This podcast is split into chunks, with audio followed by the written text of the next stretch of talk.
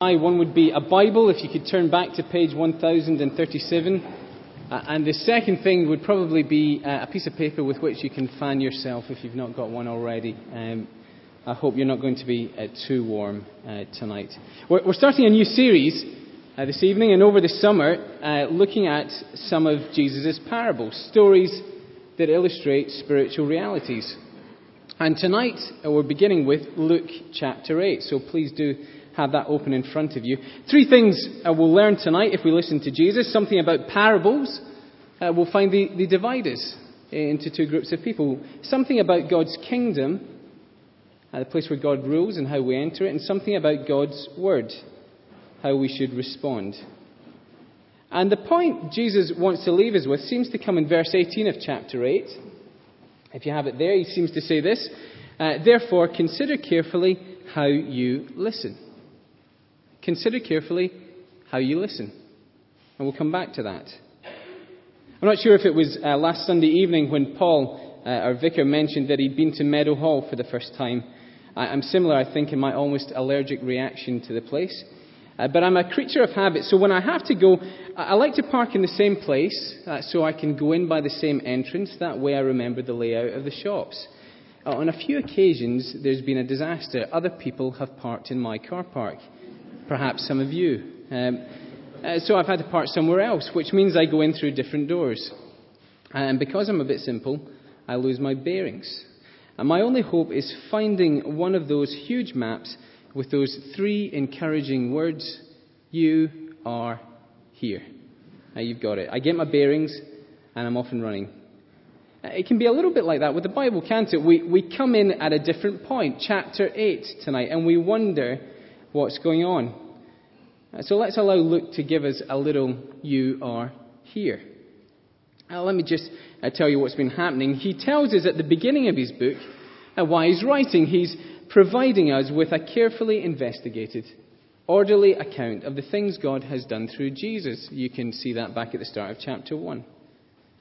In chapter 4, he presents Jesus as the Son of God who has come to fulfill the promises God has made in His Word. Our promises to rescue sinful people, restore them to a relationship with Himself, and living under His good rule and blessing forever. Uh, Jesus gives various proofs that He's the genuine article, and then we see Him start to call people to trust Him, put their faith in Him, believe His Word. And there's lots of excitement as you read through the opening chapters. Crowds start following, but as you read those early chapters, you see that the response is mixed. As some leaders are hostile and they reject him. The crowds are often more interested in the hype, and that faith or trust that Jesus is looking for seems very scarce. And we get a glimpse of it in chapter 7 and verse 9. Just turn back there for a moment, if you would. Verse 9 of chapter 7. Let, let me fill you in on the story. A Roman soldier whose servant was ill, hears that Jesus could heal people. As some Jewish leaders come to Jesus and ask him to help, uh, they say a very interesting thing. They say, This man deserves to have you help him. He, he deserves to have you help him. And Jesus goes with them, but on the way, uh, the soldier sends a message. And again, that's very interesting. He says, Look, I'm not worthy. In effect, I don't deserve your help, but I know that if you say the word, my servant will be healed. And then do you see verse 9? And Jesus responds uh, Jesus was amazed at him. I tell you, I've not found such great faith even in Israel. A faith that says, I've nothing to bargain with God. I just humbly ask for help and trust His word. Uh, there's not much of that faith around, says Jesus. We get another glimpse in verse 50 of chapter 7, so just look onto that. It might be over the page. And this time, Jesus is having dinner at the home of another Jewish leader. And while he's there, a woman comes in, uninvited. And everyone knows what kind of woman she is. And she falls at Jesus' feet. She's weeping. And she starts to wash his feet with her tears. It's one of those painfully awkward social moments. What do you do? You just want to get rid of her. And this Jewish leader, Simon, seems bothered that Jesus would let a woman like this touch him. Well, she's a sinner. And Jesus knows what he's thinking, and he starts to talk to Simon about sin and forgiveness. And he explains the woman is acting this way because she's found God would forgive all her sin. Now, that's the implication. These are tears of gratitude. And she's thanking Jesus. And now, do you see Jesus' words in verse 50 of chapter 7? He says to her, Your faith has saved you. Go in peace. Now, there it is again that faith, that trust he's looking for, just a glimpse. Uh, that's some of where we are in Luke's gospel. Actually, that, that's where we, we all are. Jesus looking for people who will trust him. I hope that gives you a little bit of a, a, a you are here. So come back to our reading in chapter 8. Uh, the crowds are starting to gather again in verse 4. So we read these words. While a large crowd was gathering, the people and people were coming from town after town, Jesus told this parable soil and seeds and, and all the rest. There are certain situations that I never want to find myself in. Uh, one of them is to be in the audience for gardener's question time. I love nice gardens, I just don't understand gardening. And in chapter 8, uh, you feel that's where you've landed. It seems odd, doesn't it? Jesus looking for faith, and then he starts talking about gardening. It doesn't quite fit with Jesus' priorities, does it? And that's the point. He's saying something else, wanting to know who's listening and, and who's just after the hype. His disciples have been around him long enough by this stage to know there must be something else, and they guess correctly. You hear their question in verse 9. His disciples asked him what this parable meant. Ah, they've sussed it out. It must mean something else. And before he tells them, uh, Jesus gives an explanation about parables generally. Uh, let's look at verse 10. Parables, then. Various friends who, who've got married have told me they used to think they had one collection of clothes, just their clothes. How surprised they were when, after getting married, their wives informed them there were, in fact, two distinct groups uh, barely acceptable fashion and totally unacceptable fashion. Uh, getting married exposed something they'd never been aware of. I can see some wives here have given up on that. But um, parables, parables seem to split things into two distinct groups. Or I guess more accurately, they expose two groups, uh, two different types of people. And all of us will eventually fall into one of these. There are disciples, and there are the others, Jesus mentions in verse 10. You see what Jesus says to the disciples, verse 10. The knowledge of the secrets of the kingdom of God has been given to you. Knowing about God isn't a mysterious code that you need to crack, it's a gift. And Jesus will give it. And if there's anything secret about it, well, it's a secret that Jesus wants to tell you. So here we go. Parables will help disciples, people who are responding to Jesus, because they'll help explain what God's kingdom is like. The knowledge of the secrets of the kingdom of God has been given to you. But they also work another way. There's a different effect on these others. Just look down at that now. But to the others, I speak in parables so that, though seeing they may not see, though hearing they may not understand. Oh, what does Jesus mean? Well, the clue's in the quote. Actually comes from our first reading in Isaiah. Jesus is, is quoting that passage. And that was a time when the nation of Israel wasn't in a very good state at all. The majority of the people were persistently refusing to listen to God, ignoring his appeals to return to him. And they were heading for trouble. God appoints Isaiah to continue to speak to them, but to tell them, be ever hearing but never understanding, ever seeing but never perceiving. And the point seems to be this uh, what can you say to people who won't accept the truth? What can you say to people who won't accept the truth? Well, God says He'll keep telling them the truth, but that's their problem, isn't it? They refuse it. So the more he speaks, the worse it becomes. And they start to get hardened to it. In telling them the truth, God actually starts to, to judge they are not listening to him. And because you, you refuse to listen to me, he says, eventually you won't be able to listen. You'll see the truth, but you won't see it. You'll hear the truth, but you won't hear it. And back to our story from Jesus. Jesus is saying history is repeating itself. He is telling people the truth, and the majority are refusing it. And there's lots of excitement, but only glimpses of faith. And just like Isaiah's day, he's going to keep speaking, but his word will act in one of two ways. It will either help or it will hinder. It will either help disciples or harden others. If you come along to Fulwood regularly, you'll know that we run a little course for finding out about Christianity called Open to Question. A couple of years ago, uh, two of the people who were on it read this story. And neither of them were Christians. One, one had grown up going to Sunday school, the other was a scientist. Uh, and when they came to Jesus' words, the one who had gone to Sunday school said, Well, this doesn't make sense.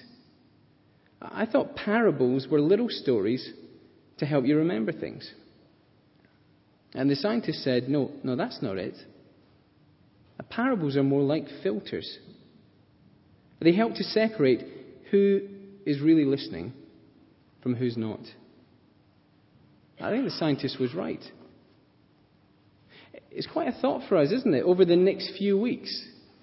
As we look at Jesus' parables, where will we find ourselves? Which group are we in?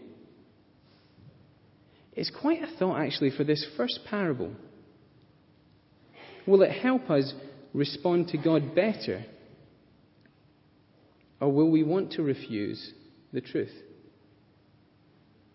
Oh, let's look at the parable then. Let's see what Jesus tells us about God's kingdom. God's kingdom, verses 11 to 15, have that in front of you.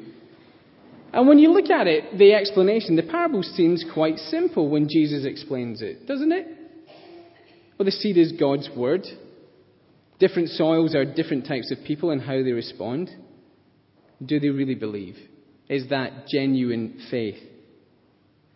And he seems to say this about God's kingdom believing God's word is how you enter and grow. Verses 12 and 15. Now just look at verse 12. Those along the path are the ones who hear, and then the devil comes and takes away the word from their hearts so that they may not believe and be saved. So you can work out the implication. The way to be saved, the way into God's kingdom, is to believe God's word and to put your faith in what Jesus says. If you lose God's word, you've no chance. Uh, so, what does believing God's word look like?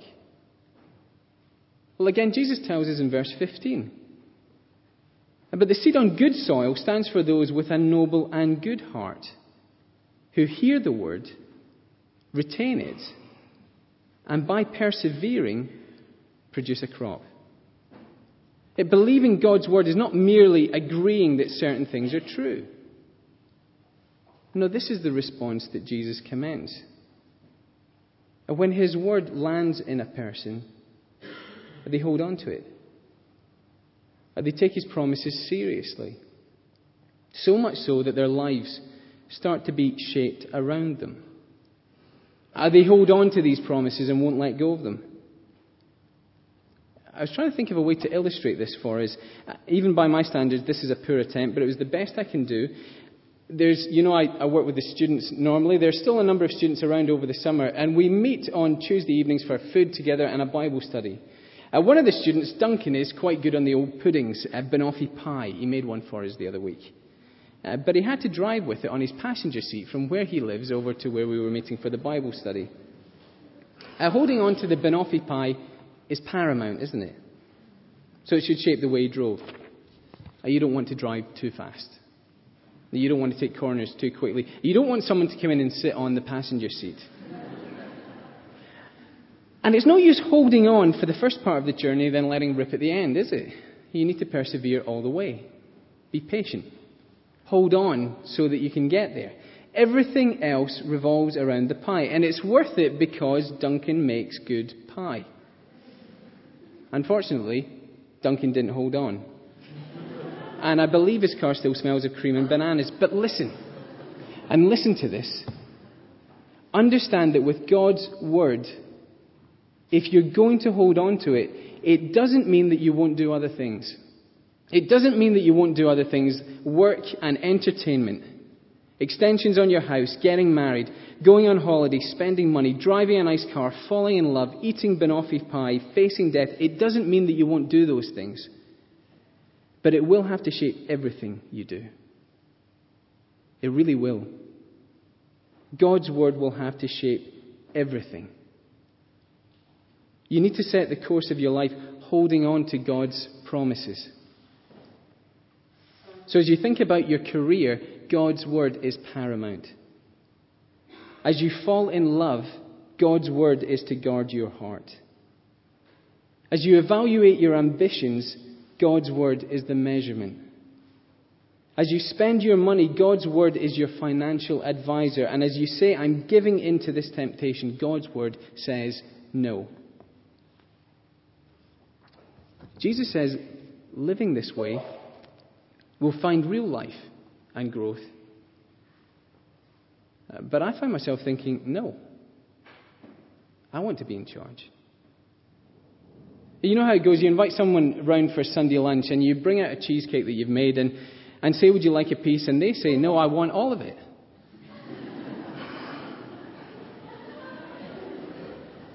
and you say, Well, you're very rude. Do you have any manners? And you offer God your life and you say, Would you like a piece? And He says, No, I want all of it. And you say, Well, you're very rude. Don't you have any manners? And God says, No, I want all of it. Because no one else has a right to any of it. And you want to know if there is sin in your heart that you need to turn away from? You'll feel it squirm as God says, I want all of you.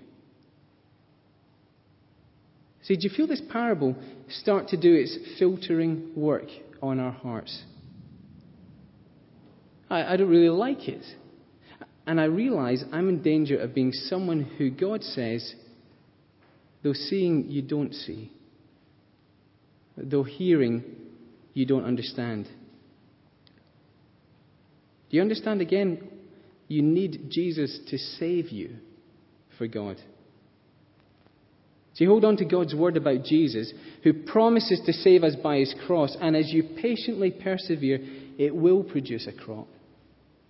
A life shaped by God's certain promises. Look, if entering God's kingdom depends on believing his word like this, uh, you need to know that it's hard to do that. Uh, believing God's word is a battle. Well, just look at the other soils. The soil on the path, verse 12, that the devil seems to snatch away before it gets started. Uh, the soil on the rocks, verse 13, with no real root, it falls away when being a Christian is tough. Uh, the soil among the thorns, verse 14, God's word was just never the priority. So it gets choked. Uh, there might be someone here. Maybe you've been invited along by a work colleague and you're genuinely intrigued by Jesus and the things he has to say. And you go into work tomorrow and you say to that female colleague that you like, You know, I went to church with John yesterday, and she says, Oh, I didn't think you'd fall for that kind of rubbish. And you feel embarrassed, and you resolve to never mention it again. The seed's been snatched away just like that. You let it go. Or perhaps you're here and you, you call yourself a Christian, but just recently you've begun to feel that being a Christian is quite inconvenient. Some of Jesus' promises and commands don't fit with the way you want to live. In fact, they're a little uncomfortable. And when push comes to shove, you know you take your choice over God's word. In fact, you're already doing it. You're the soil and the rocks, aren't you? That God's word hasn't gone deep at all. Or perhaps you responded to Jesus as a young man. You were full of enthusiasm about Jesus and about girls and about your career and about your car and your mortgage. But there just hasn't been time to give to Jesus. And you know what? You hardly notice it anymore anyway. On the occasions you do come to church, you, you kind of smile at the enthusiastic people and you think, gosh, they take it a bit too seriously. And you spend your increasing salary and your increasing leisure time, and you're not even aware the spiritual breath has long since been choked out of your body. That's the thorns, isn't it? And would you notice something about what Jesus says? And notice, Jesus doesn't seem to think that all of this signifies a problem with the seed. There's no problem with God's word.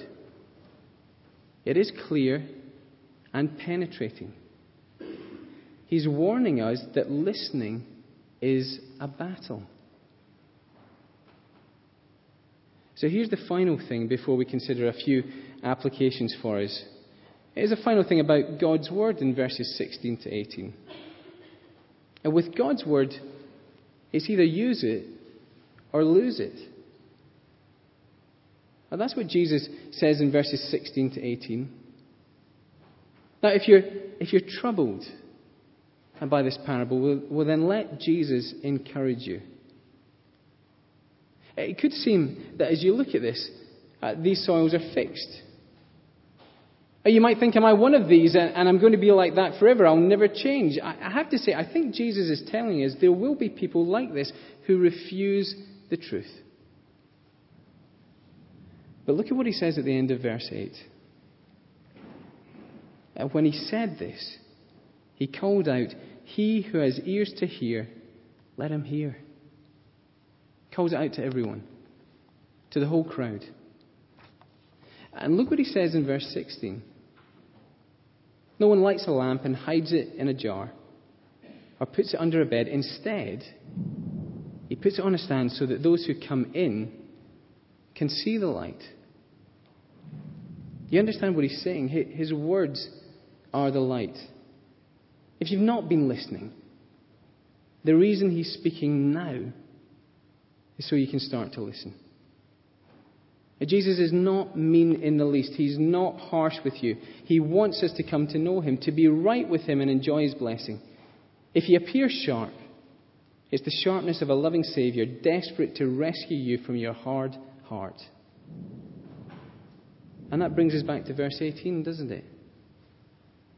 And so you understand now why Jesus says these words. Therefore, consider carefully how you listen. Because believing and responding to God's word is the only way into God's kingdom. And because believing and responding to God's word is a battle to listen. Therefore, consider carefully how you listen. If you listen, you'll get more and more. And if you don't listen, even the little you think you've got, you'll eventually lose. But with God's word, it's either use it or lose it. So, a couple of thoughts just as we finish. Let, let me give you a couple of applications. If you're here tonight and you're a Christian, as I guess many of you are, and knowing this to be true, I think it helps us to be realistic in a couple of ways, doesn't it? It helps us be realistic about our own struggle to respond to God's word. It is hard. So don't be surprised when you find it difficult. And if you find it hard, you're not the only one. So we need to be realistic about encouraging each other. A good question to ask among your Christian friends and the groups you're part of is this Are we really listening to God's Word? Please don't assume that everyone else is getting on great. Ask them. What have you been reading in the Bible? How are you getting on with it? Make it one of your first questions when you meet for coffee. And it also helps us to be realistic in telling others about Jesus, doesn't it? As long as we're not being stupid or insensitive with the message, we'll not be surprised if some people reject it. I won't be discouraged and think perhaps I've not explained it correctly. If you're being careful, you probably have. Some people will not like what they hear. As best we can, we've got to help people listen carefully, take time to explain it, work things through with them. If that's you and you've been doing that and it seems like a struggle, don't give up. Jesus says there's nothing wrong with the seed. Keep sowing God's word. And you might be here and you're not a Christian tonight. Can, can I say just one brief thing to you? Jesus doesn't expect you to accept things blindly. He encourages you to listen carefully. You might have all sorts of questions about Jesus and the Bible, about heaven and hell. It's not wrong to ask those questions. And I'm convinced that Jesus will give you the answers that you need. I suppose the first question you want to answer is this, though Will you listen carefully?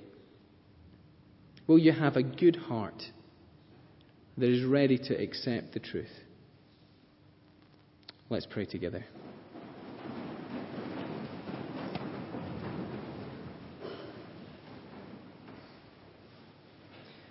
Lord Jesus, thank you for your word to us. Thank you that even when your word seems hard at times, you always speak it for our good. Lord, would you please help us to have genuine faith in you, to trust you? Please help us to hear your word and to hold on to it. We ask it in your name. Amen. Uh, we're going to sing a closing hymn just now, but I'm going to make a suggestion that we, we change the song we sing. I suppose I can do that because I'm up at the front and I'm the only one with a microphone. So, the, uh, the song we sang earlier, You're the Word of God the Father. Uh, this song that speaks about Jesus being the Word that we're to respond to. You're the author of creation. You're the Lord of every man. And your cry of love rings out across the land. Let's sing this song again as we finish. Begins.